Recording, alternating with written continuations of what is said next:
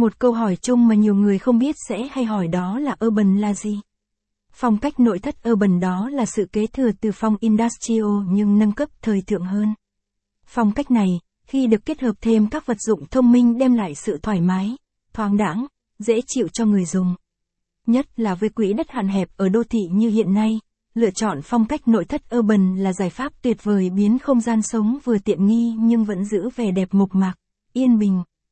Phong cách urban là gì? Phong cách urban là gì? 2. Đặc điểm nổi bật của phong cách nội thất urban. Phong cách nội thất urban đã ghi dấu vẻ đẹp độc lập trong lối kiến trúc nội thất. Vậy hãy cùng khám phá những đặc điểm nổi bật của phong cách thiết kế nội thất urban.